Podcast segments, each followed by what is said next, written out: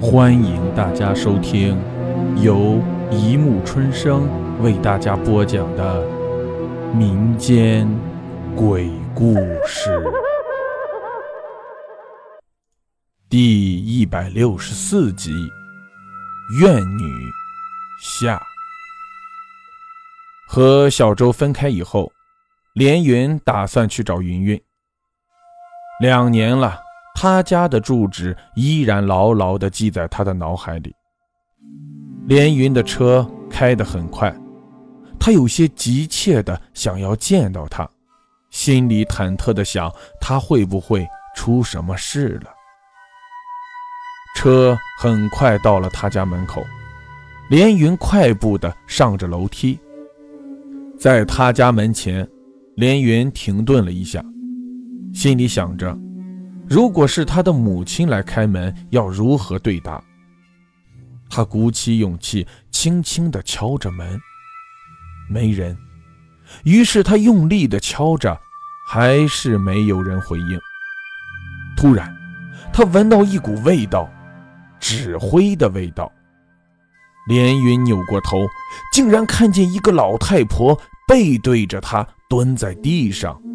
脚边放着一个泥盆子，盆里燃着火，老婆婆正拿着冥钱一张一张的烧着。哎大娘，我问一下，这家人去哪儿了？连云走到老婆婆身边，询问着说。老婆婆摇摇头，用一种很怪的声音说：“死了。”都死了。连云一愣，不明白的问：“谁谁死了？”老婆婆依旧用那种声音说：“云云死了。”云云死了。这个消息对连云来说太突然了，他一下子被惊呆了。等他再想细问时，老婆婆不见了。楼道里变得空空的，唯一留下来的，就是那股烧纸味儿。连云有些失魂落魄地往回走时，身后突然传来一个女人的声音：“连云，是你吗？”连云大吃一惊，转过身看去，云云家的房门开着。一个面容较好的女子，穿着一身白色的连衣裙，静静地站在那里。不是云云是谁？连云精神一振，快步走了过去。两人同时冲口而出：“你，你还好吗？”然后两人相对一笑，有些尴尬的：“你看看我，我看看你。”连云说：“不方便，请我进去坐坐吗？”云云面色一红，慌忙让开门口，请他进去。云云给连云倒了一杯水，轻轻地放在他面前，转身打开窗户，微笑地看着他说：“怎么会想起来看我了？我今天去了你们公司，你们董事长说你没上班，我惦记，所以过来看看。”连云端起水杯，没喝。眼睛一直徘徊在云云身上。呃，刘洋死了，你可知道？连云突然问。职业病让他什么时候都忘不了他的案子。云云的身体明显一僵。他该死。云云说这句话时，脸上充满着恨意，就仿佛刘洋如果活着站在他的面前，他会毫不犹豫地杀了他。连云突然有些疑惑，他眼前的这个女人还是云云吗？还是他一直深爱着的单纯女孩吗？该死！为为什么这么说？面对连云的询问，云云没有说话，而是转身离去。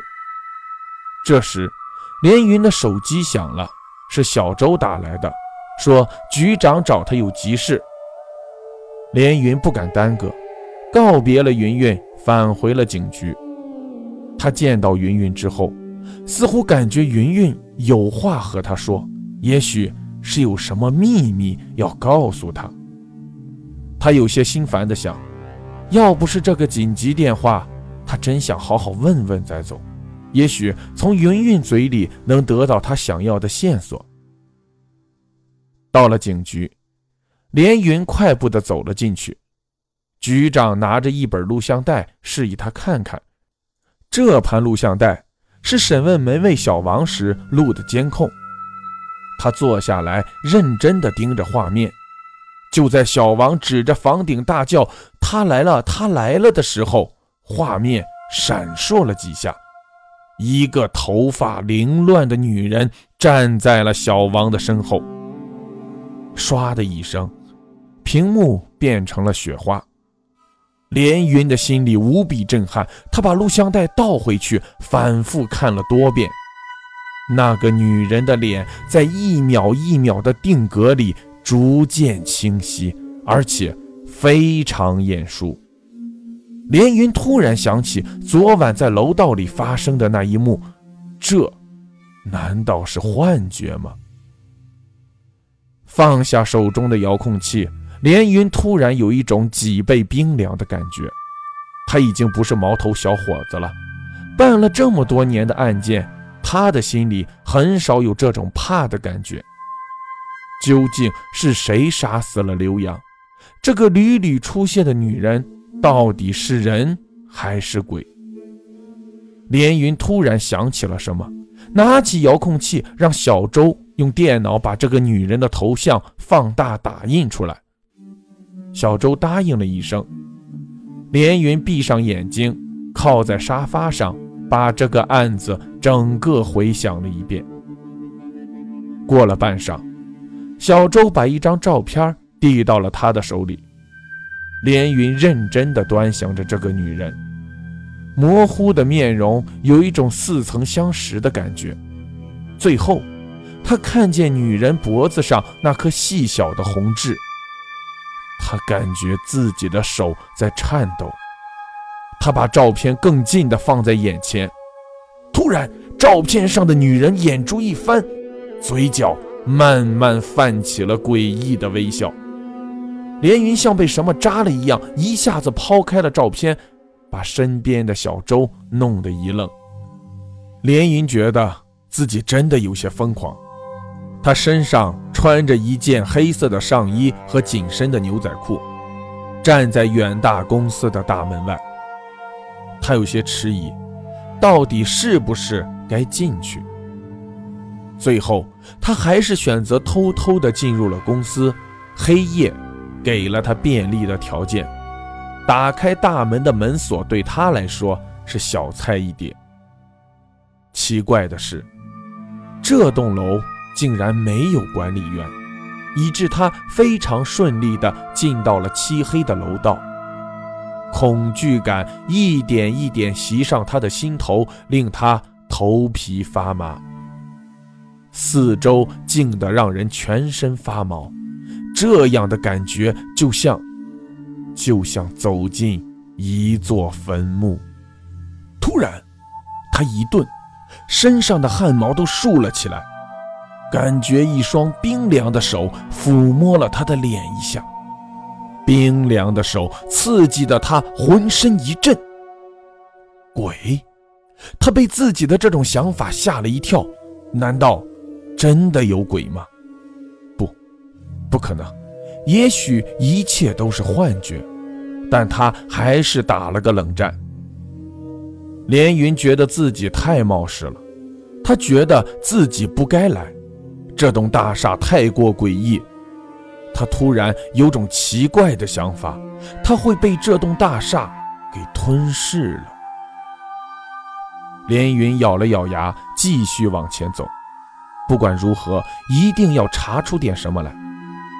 就在这时候，他听到一阵低沉的声音：“连云，你为什么要来这里？”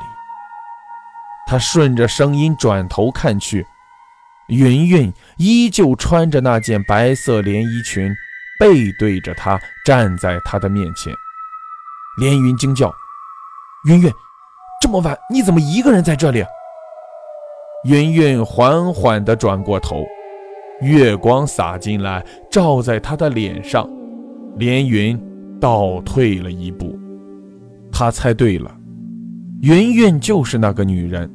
他认识云云脖子上的那颗痣。这时，楼里的一扇门开了，谢军走了出来。当他看见吓得面如白纸的连云时，脸色变得铁青。你来干什么？谢军紧绷着脸，额头的青筋根根暴起。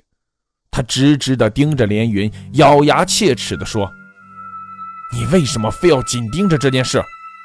我本不想杀你的。”连云定了定神，吞了吞口水，说：“是，是你杀了云云。”谢军失去理智一样狂叫着：“那个小婊子太贪钱了，我不能不除掉他。他老用我贪污的证据来威胁我。”刘洋也是你杀的？连云继续问道。不，不，刘洋不是我杀的。谢军露出一种奇怪的光芒。连云生生打了个冷战，说：“难道是你们一起杀了云云？”住口！你太聪明了，聪明的让人害怕。谢军手中不知什么时候出现了一把长刀。他目露凶光，我只能杀了你。连云眼神一冷，说：“你真的就不怕云云的阴魂报复吗？”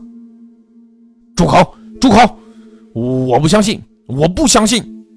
谢军手中紧握着刀，歇斯底里的狂吼着朝连云扑了过去。连云一震。云云悄若无声地站在了他的面前，刀扎在云云身上。连云大叫：“不，云云！”谢军看见云云的那一刻，脸色变得异常苍白，不住地后退。突然，他大笑起来，笑得全身的肌肉都在颤抖，完全疯了的样子。最后，他停止了笑，反手把刀。扎在了自己的心脏上。云云，就在这一刻，连云看见云云身影渐渐变淡，他焦急地喊着。云云转过身来，脸上写满了悲哀。连云跑过去，想用手抚摸她的脸。云云深情地看了他一眼。顷刻间，化成了无数个细小的碎片，逐渐的消失了。好了，故事播讲完了，欢迎大家评论、转发、关注，谢谢收听。